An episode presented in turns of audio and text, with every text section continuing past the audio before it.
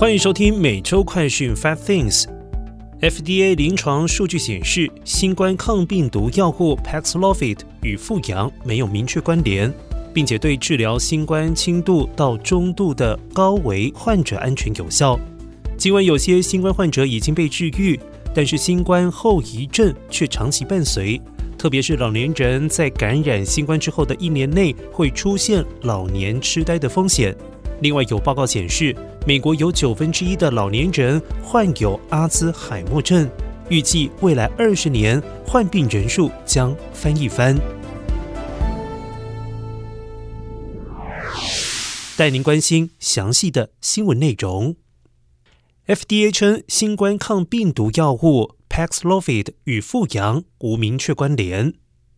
在美国食药局的一个独立顾问小组准备在周四讨论是否全面批准辉瑞公司的新冠抗病毒药物 Paxlovid 之际，该机构的专家组成员本周表示，临床试验数据表明，Paxlovid 对于治疗轻度至中度的新冠感染高危人群是安全有效的。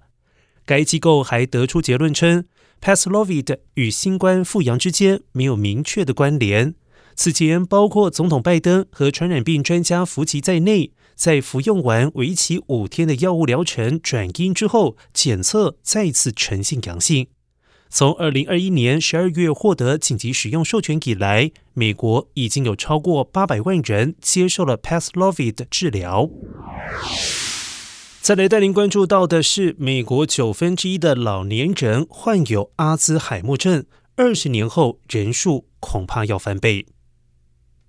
随着美国人口老龄化问题日益凸显，阿兹海默症协会发布了一份最新的报告，显示，美国每九个老年人当中就有至少一人患有阿兹海默症。预计未来二十年患病人数将翻一番，到了二零五零年将增加到一千三百万人。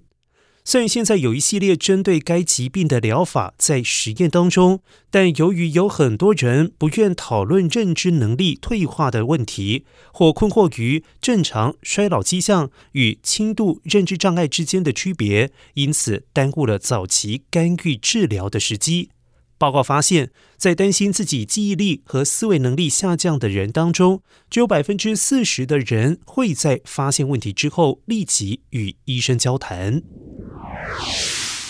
焦点转向加州在地消息，强降雨促使了加州百分之四十四地区解除干旱，七百万人解除用水限制。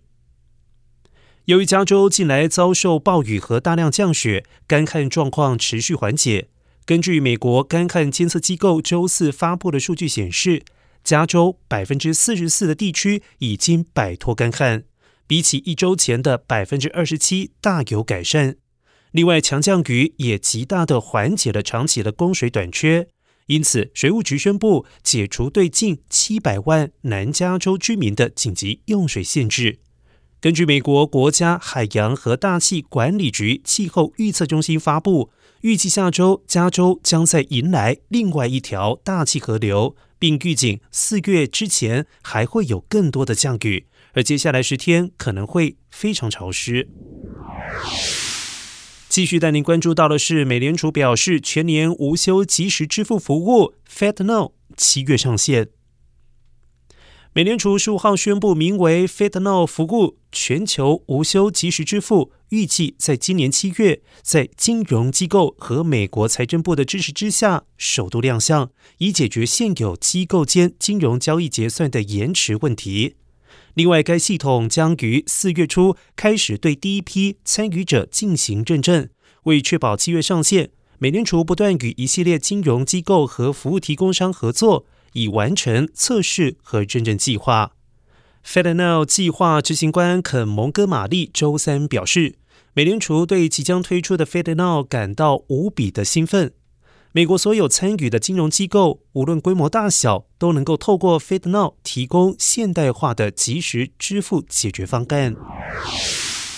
新闻最后带您关注到的是，上周初领失业金降至十九点二万人，去年七月以来最大降幅。美国劳工部十六号公布初领失业金数据，上周经调整之后，初领失业金人数报十九点二万人，少于市场预期的二十点五万人，较修正前值二十一点二万人减少两万人，创下去年七月以来最大降幅。另外，截至三月四号当中，经调整后，美国续领失业金人数报一百六十八点四万人，较上周修正后的一百七十一点三万人减少二点九万人，低于市场预期的一百七十一点五万人。而根据就业数据显示，极度紧张的劳动力市场持续走强，就业职缺强劲，一月每名失业人口对应一点九个职位空缺。加上通胀居高不下，美联储很有可能在下个星期继续升息。以上是今天的每周快讯 Five Things，更多完整新闻内容，请关注凤凰美洲台微信、Instagram、脸书、小红书、TikTok、YouTube、Twitter 等各社群平台。